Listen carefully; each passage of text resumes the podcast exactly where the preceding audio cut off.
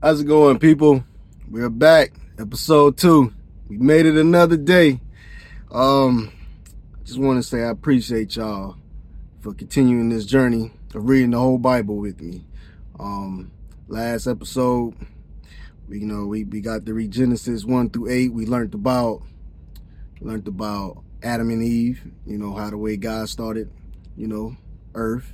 We learned about uh, Cain killed Abel. Come on, man. And then we ended it off with uh, Noah, Noah's Ark, you know? So that was a quick little recap of what we just went through. Now, before we get started though, I just gotta say, please, when you get the chance, follow the Instagram page at waves dot of dot unity. So that way you can keep up with any um posters that we decide to make and whatnot dealing with this uh, podcast. And also, um, my wife said something to me before we start reading. We got we got to we got to start it with a prayer, and and that's very important because you know we want to always make sure that we are protected. You know, you don't know what can be out here in our surroundings, listening to what we are doing. So we're going to start this off with a prayer. And my favorite prayer is the Lord's Prayer. So, bow your heads, close your eyes. Our Father, which art in heaven, hallowed be thy name. Thy kingdom come, thy will be done, on earth as it is in heaven. Give us this day our daily bread. Forgive our trespasses, and we forgive those who trespass against us. Lead us not into temptation, but deliver us from evil. It's thine is the kingdom, the power, and the glory forever and ever. Amen. Always use the Lord's Prayer. It's my favorite prayer. Now, let's get started. We're on Genesis 9. And I want to let y'all know the translation that I'm reading is the New Living Translation. So, whatever translation y'all decide to use, you can follow along that way. And um, I just want to just let y'all know, man, I understand this journey can be hard. All right. I'm just a regular guy, just like y'all are a regular male or female or whatever you decide to go by. Um, we we just here to learn about God. That's all it is. So I'm not a preacher. I'm not any religious teacher or anything. I'm just someone curious. So just like how you're curious, we're gonna be curious together and we're gonna go on this journey together. So let's get to it. Like I said, I'm Genesis 9. Um, New Living Translation. You can use whatever translation that you know you feel is right for you. All right. So, Genesis 9, chapter 1. Then God blessed Noah and his sons and told them, Be fruitful and multiply. Fill the earth, all the animals of the earth, all the birds of the sky, all the small animals that scurry along the ground, and all the fish in the sea will look on you with fear and terror. I have placed them in your power. I have given them to you for food, just as I have given you grain and vegetables. But you must never eat any meat that still has the lifeblood in it. And I will require the blood of anyone who takes another person's life. If a wild animal kills a person, it must die. And anyone who murders a fellow human must die. If anyone takes a human life, that person's life will also be taken by human hands. For God made human beings in his own image. Now be fruitful and multiply and repopulate the earth. Then God told Noah and his sons, I hereby confirm my covenant with you and your descendants and with all the animals that were on the boat with you, the birds, the livestock, and all the wild animals, every living creature on earth. Yes, I'm confirming my covenant with you. Never again will flood waters kill all living creatures. Never again will a flood destroy the earth. Then God said, I'm giving you a sign of my covenant with you and with all living creatures for all generations to come. I have placed my rainbow in the clouds. It is the sign of my covenant with you and with all the earth. When I send clouds over the earth, the rainbow will appear in the clouds, and I will remember my covenant with you and with all living creatures. Never again would the flood waters destroy all life. When I see the rainbow in the clouds, I will remember the eternal covenant between God and every living creature on earth. Then God said to Noah, Yes, this rainbow is the sign of the covenant I am confirming with all the creatures on earth.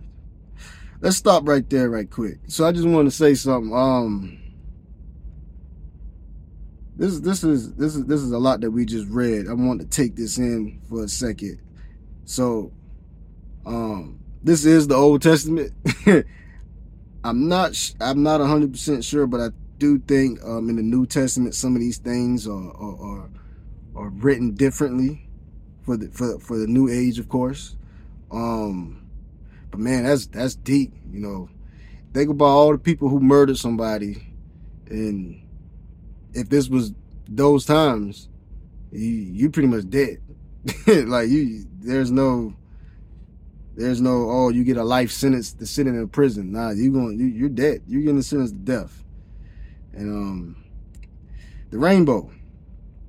Now I know a lot. Today's the rainbow is is it, it got a lot of different meanings today. We ain't gonna get into it, but according to God, the rainbow is to symbolize that He will never. He made a promise this is his covenant to us, making a promise that he will never flood the earth again.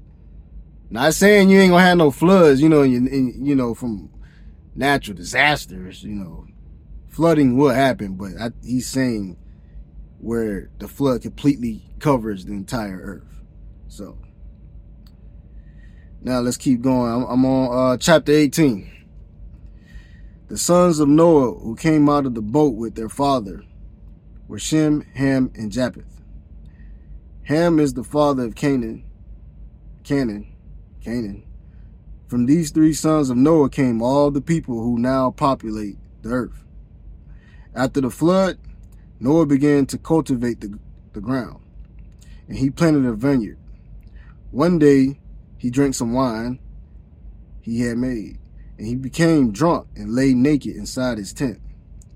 Ham the father of Canaan, saw that his father was naked and went outside and told his brothers. Then Shem and Japheth took a robe, headed over their shoulders, and back into the tent to cover their father. As they did this, they looked the other way so they would not see him naked. When Noah woke up from his sumpter, he learned what Ham, his youngest son, had done. Then he cursed Canaan the son of Ham. May Canaan be cursed. May he be the lowest of servants to his relatives. Then Noah said, May the Lord, the God of Shem, be blessed, and may Canaan be his servant. May God expand the territory of Japheth. May Japheth share the prosperity of Shem, and may Canaan be his servant. Noah lived another 350 years after the great flood. He lived 950 years and then he died. Man. So Noah, Noah felt disrespected by his son.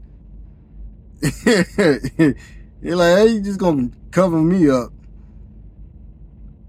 Yeah.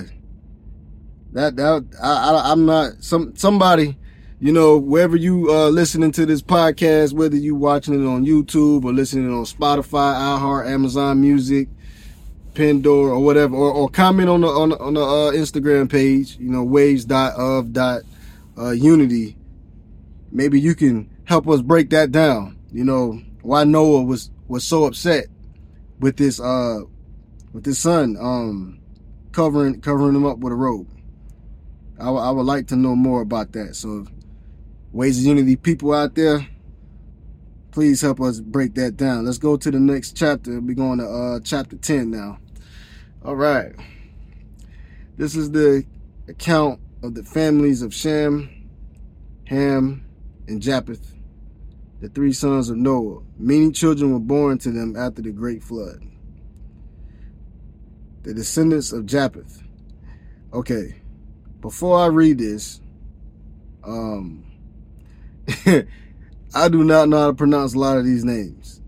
So, if you're following along in your Bible right now, um, chapter 10 is pretty much breaking down all the descendants of each uh, of Noah's children with all the names. Now, I'm going to skip this part because I don't want to disrespect uh, God's people in these names. But it's some great information. So if you take the time in this moment right here to just look through it and um scan with me with these names, I, I, I would gibber up all these names right now if I try to read it. So I'm gonna just save us the headache. but I am gonna read um verse 32. And it said, These are the clans that descended from Noah's son, arranged by nation according to their lines of descent. All the nations of the earth descended from these clans after the great flood. So his three sons. So now we're gonna we're gonna go ahead and that that's chapter ten. It's just breaking down um the descendants of, of Noah. And like I said, I don't want to I don't want to mess up those names. So let's let's move forward. And we're going to go to chapter 11. All right, verse 1. At one time, all the people of the world spoke the same language and used the same words. As the people migrated to the east, they found a plain in the land of Babylonia. I think I said that right. If I didn't, bear with me, and settled there. They began saying to each other, Let's make bricks and harden them with fire. In this region, bricks were used instead of stone, and tar was used for mortar. Then they said, Come, let's build a great city for ourselves with a tower that reaches into the sky. This will make us famous and keep us from being scattered all over the world. But the Lord came down to look at the city and the tower the people were building. Look, he said, the people are united, and they all speak the same language. After this, Nothing they set out to do will be impossible for them. Come, let's go down and confuse the people with different languages. Then they won't be able to understand each other. And that way, the Lord scattered them all over the world and they stopped building the city. This is why the city was called Babel, because this is where the Lord confused the people with different languages. In this way, he scattered them all over the world. Hold on, let me turn I need some air. So I'm assuming this is where God came up with all the different languages, you know, for the people across the, the world. Let's keep going on verse 10. This is the account of Shem's family. Two years after the great flood, when Shem was 100 years old, he became the father of. Here we go. Somebody help me with this. Arphaxad. After the birth of Arphaxad, Shem lived another 500 years and had other sons and daughters. When Arphaxad was 35 years, he became the father of Shelah. After the birth of Shelah, okay, so we doing we doing this again. So look, guys, um, verses 10 through 26. Okay, these are these are another line of descendants that we're going through. And once again, these names, these names are different.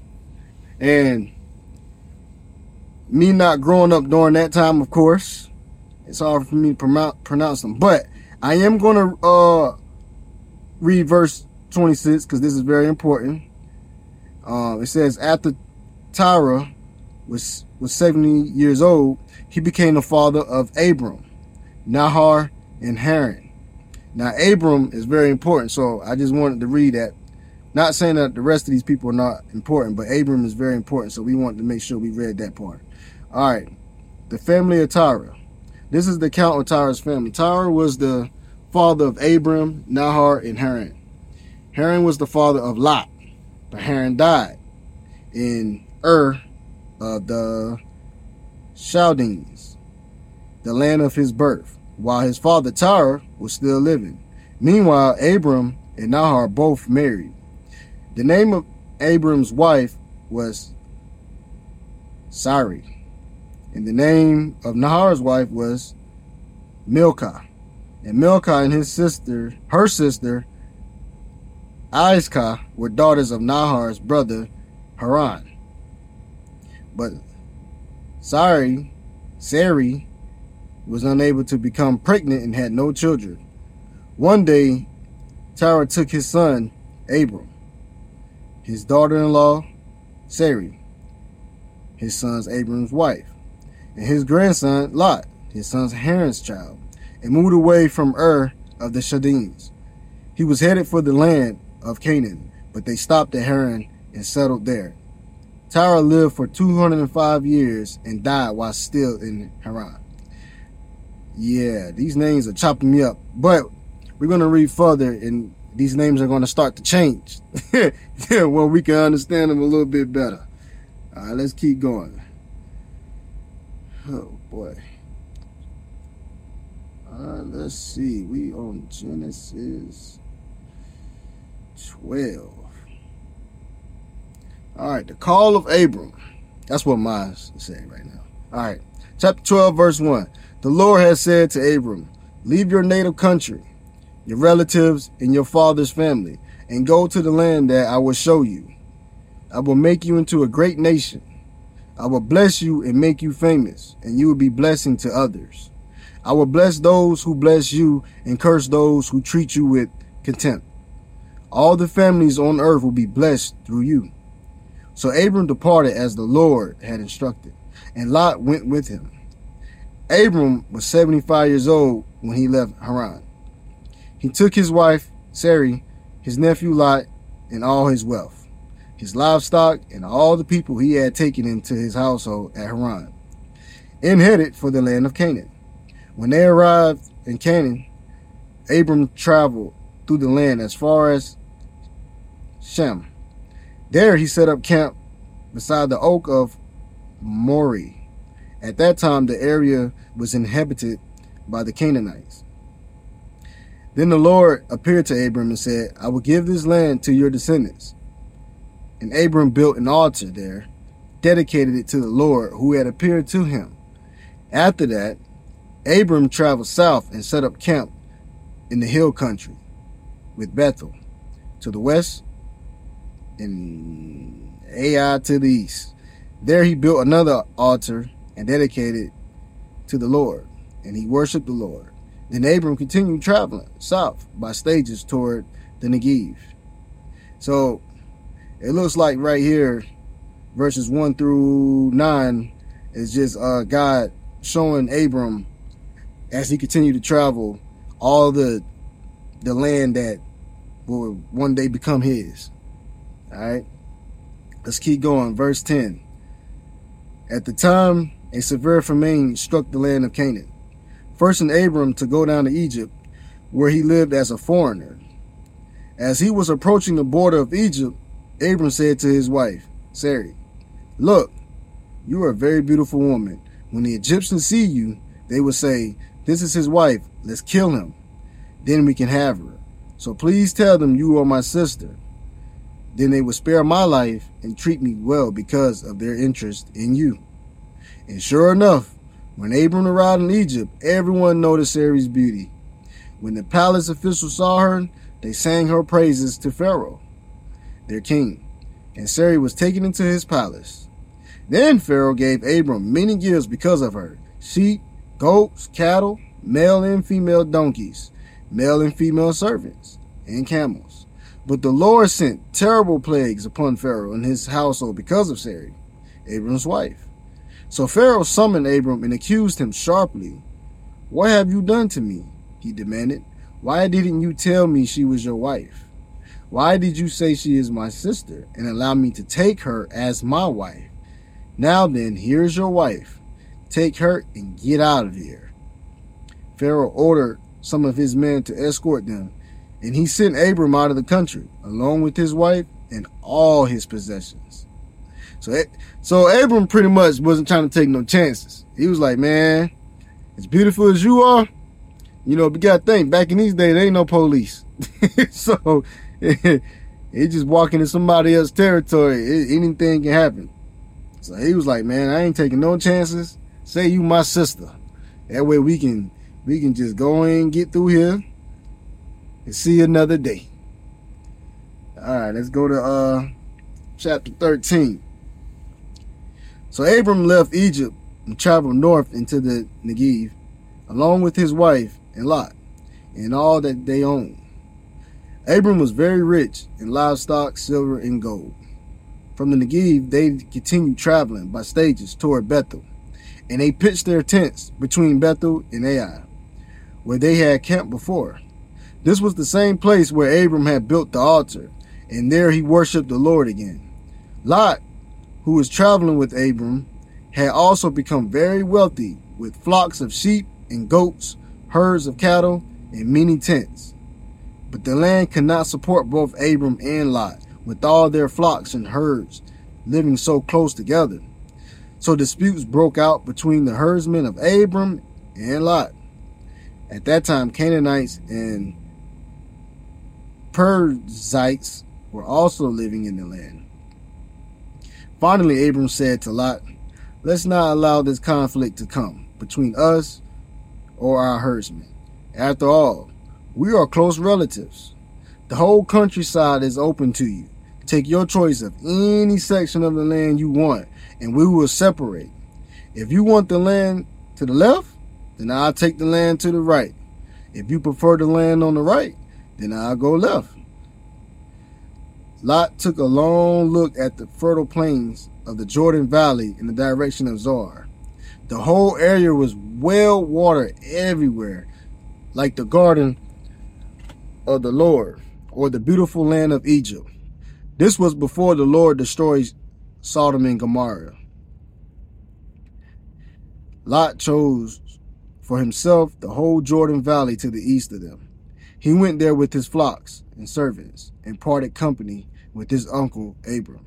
So Abram settled in the land of Canaan, and Lot moved his tents to a place near Sodom and settled among the cities of the plain. But the people of this area were extremely wicked and, and constantly sinned against the Lord. After Lot had gone, the Lord said to Abram, Look as far as you can see in every direction, north and south, east and west. I'm giving all this land as far as you can see to you and your descendants as a permanent possession. And I will give you so many descendants that, like the dust of the earth, they cannot be counted. Go and walk through the land in every direction, for I'm giving it to you. So Abram moved his camp to Hebron and settled near the oak grove belonging to Mamre. There he built another altar to the Lord. So in chapter 13, looks like Abram and Lot, you know, they continue to grow as a family. But you know, when you continue to grow, it's like it's like it's like the children. Eventually they're gonna have to move out the house. Because two adults growing with their families, it just it ain't gonna fit. It ain't enough, ain't enough space for everybody. So they was able to uh, come up with a conclusion, and then you know they parted their ways. But also, what I got from this, more than likely, all of us come from Abram, because God said He given His descendants all the land. So many, many, many, many, many, many generations ago, we all come from Abram. All right. all right. Let's let's go to the next chapter, man. Let's get to chapter 14. All right, verse 1. About this time, war broke out in the region. King Amraphel of Babylonia, King Arioch of Elasar, King, oh man, Chedorlaomer of Elam, and King Tidal of Giam. So, as I told y'all last episode, I ain't the world best reader, but if you can, when you get the chance, help us out. If you know these words to these people names, please help us out. All right. Verse 2 fought against King Bera of Sodom, King Birsha of Gomorrah, King Shinab of Admah, King Shim- Shimber of Zeboim, and the king of Bela, also called Zoar. This second group of kings joined forces in Siddim Valley, that is the valley of the Dead Sea.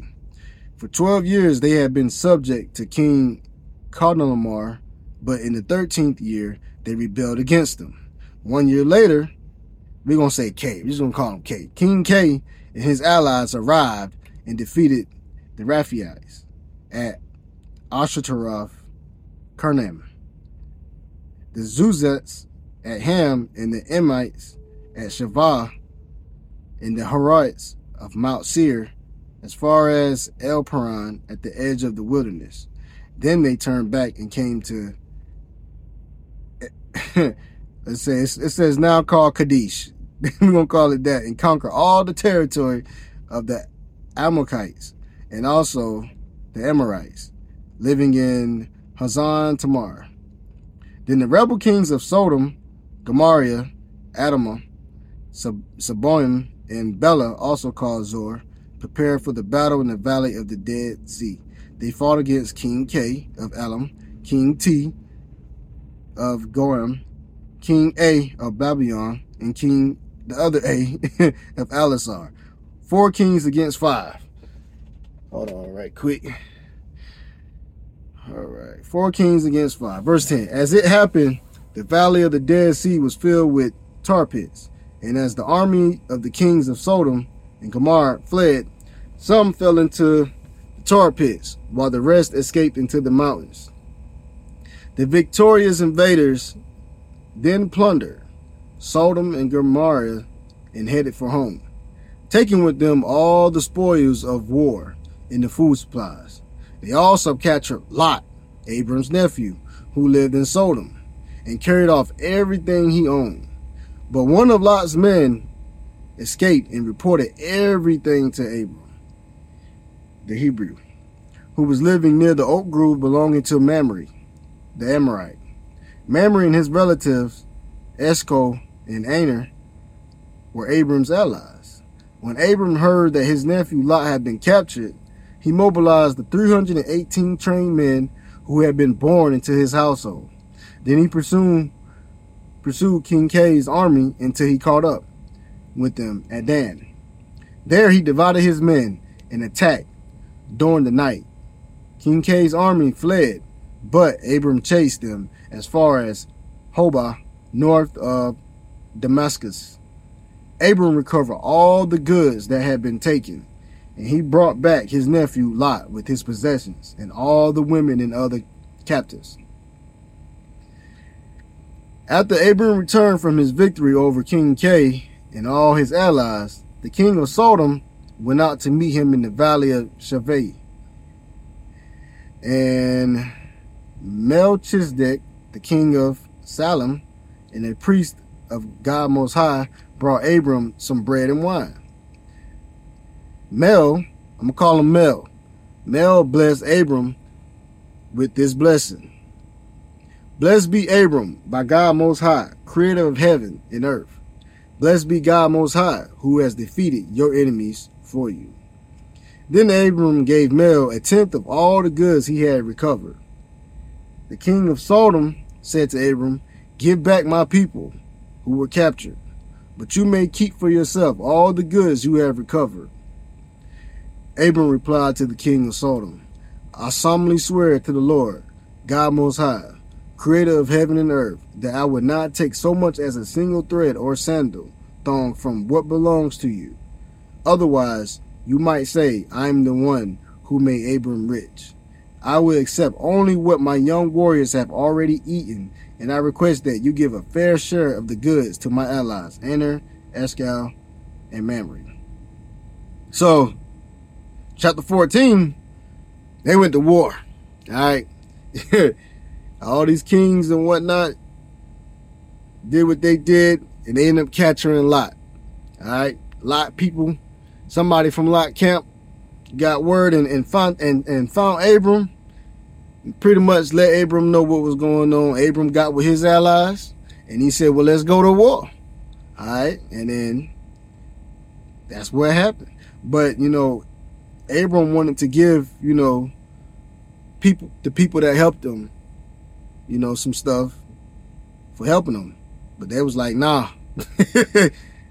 you know, uh, who catch it, but you may keep yourself all the good. So King Sodom was saying to Abram that he can keep any goods that they recovered. And Abram's like, nah, I, I don't want nothing other than what was given, you know, as far as food and stuff. You know, they fair share. So that's that's pretty much led for uh, chapter 14. And you know what I got from that as well? Abram pretty much, I like what he did at the end of chapter 14. You know, sometimes we can get greedy, you know what I mean, and take more than what we want, you know what I mean, or what we need. And all Abram really needed was his, his nephew Lot, you know what I mean? And he just wanted to give to the people who helped him, you know, save his nephew. And I think that's that's what a lot of us can sometimes get messed up is we tend to go for more than what we need, you know. So that's what I got from 14. All right, let's let's keep going, guys. This this this this is fun to me. You know, um it's my first time reading out loud like this, so being able to read out loud like this with y'all is fun. And um I wish I could pronounce these words. I probably should have listened to them before I before I did this, but it is what it is. We going we gonna eventually go back and, and get those words. But anyway, let's go to chapter 15. Let's keep this thing going. Let's go. All right, verse 1. Sometime later, the Lord spoke to Abram in a vision and said to him, Do not be afraid, Abram, for I will protect you, and your reward will be great. But Abram replied, O sovereign Lord, what good are all your blessings when I don't even have a son? Since you've given me no children, Eliezer of Damascus, a servant in my household, will inherit all my wealth. You have given me no descendants of my own. So one of my servants will be my heir. Then the Lord said to him, No, your servant will not be your heir. For you will have a son of your own who will be your heir. Then the Lord took Abram outside and said to him, Look upon, look up into the sky and count the stars if you can. That's how many descendants you will have. And Abram believed the Lord, and the Lord counted him as righteous because of his faith. Remember that, y'all. Faith. Then the Lord told him, I am the Lord who brought you out of Ur of the Chaldeans to give you this land as your possession. But Abram replied, O sovereign Lord, how can I be sure that I will actually possess it?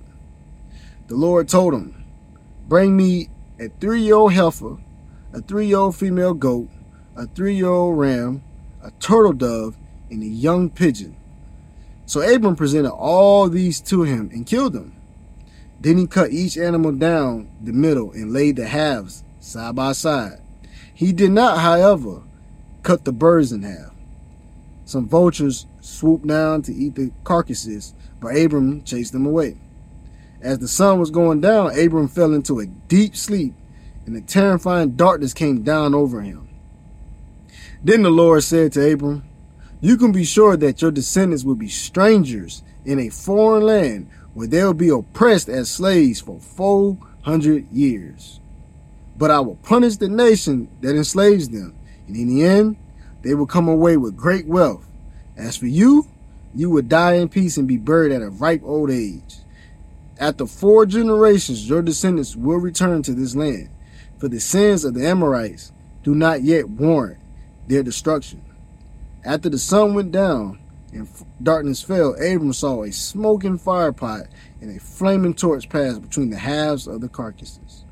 So the Lord made a covenant with Abram that day and said, I have given this land to your descendants, all the way from the border of Egypt to the great Euphrates, Euphrates River, the land now occupied by the Kenites, the Kenzites, the Canaanites, the Hittites, the Perizzites, the Rephites, Amorites, Canaanites, Gershites, and Jebusites. It's a lot of people. It's a lot. All right, chapter 16.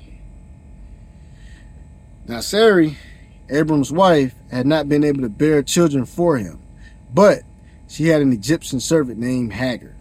So Sarai said to Abram, The Lord has prevented me from having children. Go and sleep with my servant. Perhaps I can have children through her. And Abram agreed with Sarai's proposal. So Sarai, Abram's wife, took Hagar, the Egyptian servant, and gave her to Abram as a wife. This happened 10 years after Abram had settled in the land of Canaan. So Abram had sexual relations with Hagar, and she became pregnant. But when Hagar knew she was pregnant, she began to treat her mistress, Sarai, with contempt. Then Sarai said to Abram, This is all your fault. I put my servant into your arms, but now that she's pregnant, she treats me with contempt. The Lord will show who's wrong, you or me. Let's stop there right quick. Boy, if that ain't if that ain't a woman, they tell you to do something, and then when you do it, then when you do it, and she find out that she made a mistake, it's all your fault. Man, this goes back to the beginning of times, man. I love my wife though. All right, let's keep going. Uh, verse 6 Abram replied, Look, she is your servant, so deal with her as you see fit. Then Sarai treated Hagar so harshly that she finally ran away. Angel of the Lord found Hagar beside a spring of water in the wilderness, along the road to Shur. The angel said to her, Hagar, Sarai's ser- servant, where have you come from, and where are you going? I'm running away from my mistress Sarai, she replied. The angel of the Lord said to her, Return to your mistress and submit to her authority. Then he added, I will give you more descendants than you can count. And the angel also said, You are now pregnant and will give birth to a son. You are to name him Ishmael, which means God hears. For the Lord has heard your cry of distress. This son of yours will be a wild man, as untamed as a wild donkey he would raise his fist against everyone, and he would and everyone would be against him. Yes, he would live in open hostility against all his relatives. Thereafter, Hagar used another name to refer to the Lord who had spoken to her. She said, You are the God who sees me. She also said, Have I truly seen the one who sees me? So that well was named Beer Lahai Roi, or Rui, which means, well, of the living one who sees me. It can still be found between Kadesh and Bered. So Hagar gave Abram a son. Abram named him Ishmael. Abram was 86 years old when Ishmael was born. Man, it's men like that, that age right now, still having children. That's crazy. I don't even want no children that know 86. God damn.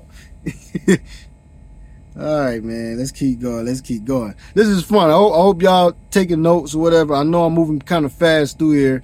I just want to make sure that we can get a, as much um, scriptures in as we can. And like I said, um, follow the Instagram page and, and drop your comments and stuff and let us know what you what you what you got, what your interpretation of what I'm reading and whatnot. You know, maybe you can teach me something. I'm here to learn with you as well as teach you, and as well as you can teach me. We all learn from each other. All right. Let's let's let's read this one last chapter right here before we close it out. This is uh chapter 17. When Abram was 99 years old, the Lord appeared to him and said, I am El Shaddai, God Almighty. Serve me faithfully and live a blameless life. I will make a covenant with you by which I will guarantee to give you countless descendants. At this, Abram fell face down on the ground. Then God said to him, This is my covenant with you. I will make you the father of a multitude of nations. What's more, I'm changing your name. It will no longer be Abram. Instead, you will be called Abraham. For you will be the father of many nations. I will make you extremely fruitful. Your descendants will become many nations, and kings will be among them. I will confirm my covenant with you and your descendants after you, from generation to generation. This is the everlasting covenant. I will always be your God and the God of your descendants after you. And I will give the entire land of Canaan, where you now live as a foreigner, to you and your descendants. It will be their possession forever, and I will be their God.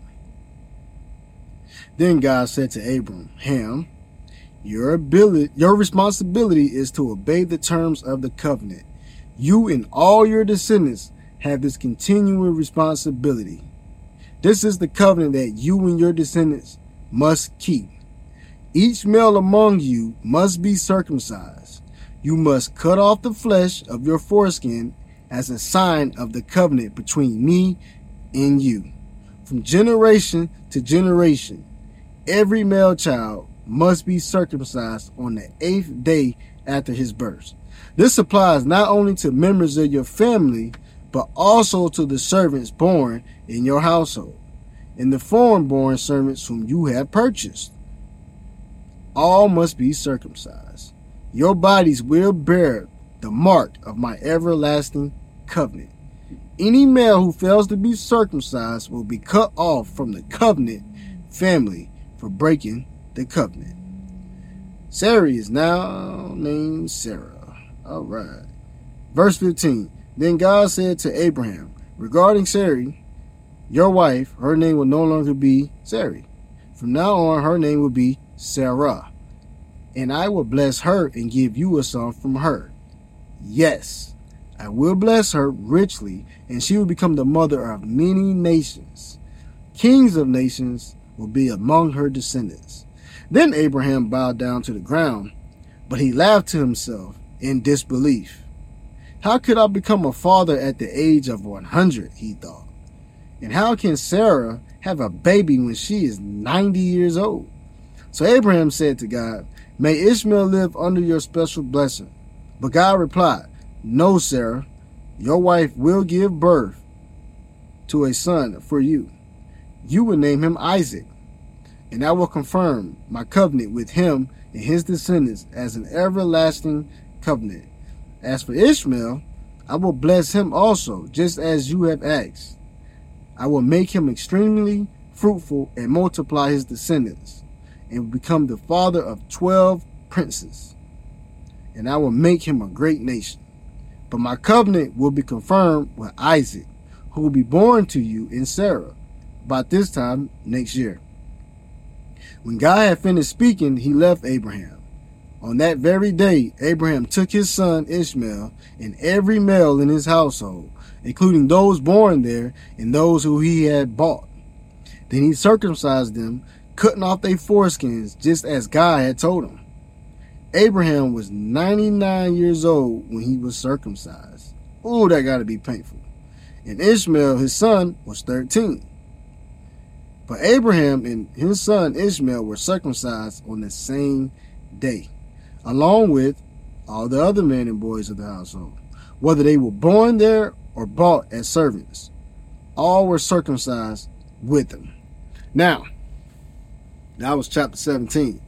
Um, so pretty much what, what happens in chapter 17, um, God pretty much makes a covenant with Abraham. You know, changed he changed his name and, and his wife's name and, and, and guarantee that they will have a, a son, you know, and name him Isaac. And he's guaranteeing that, you know, Isaac will have plenty of descendants to come from him, you know. So this is a wrap, guys. Episode two. I really appreciate y'all for coming on this journey with me and reading the whole Bible. Like I said, if you guys can follow the um, Instagram page at waves to um to keep up with everything that's going on with Waves of Unity and um wherever you listen to this podcast, whether it's YouTube, um, Spotify, iHeart, Amazon Music, uh, I, uh, was it Pandora and Apple Music. And if you're on this YouTube video, um, subscribe and like the video.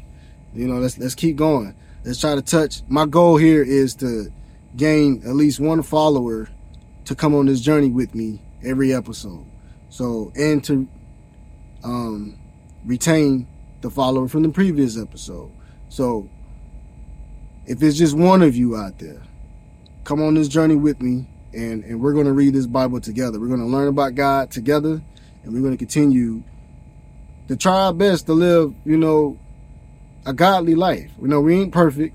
You know, I'm not saying that, you know, got to be perfect anything like that, but this this is the first step that we that we need to take to get to where we want to go with God.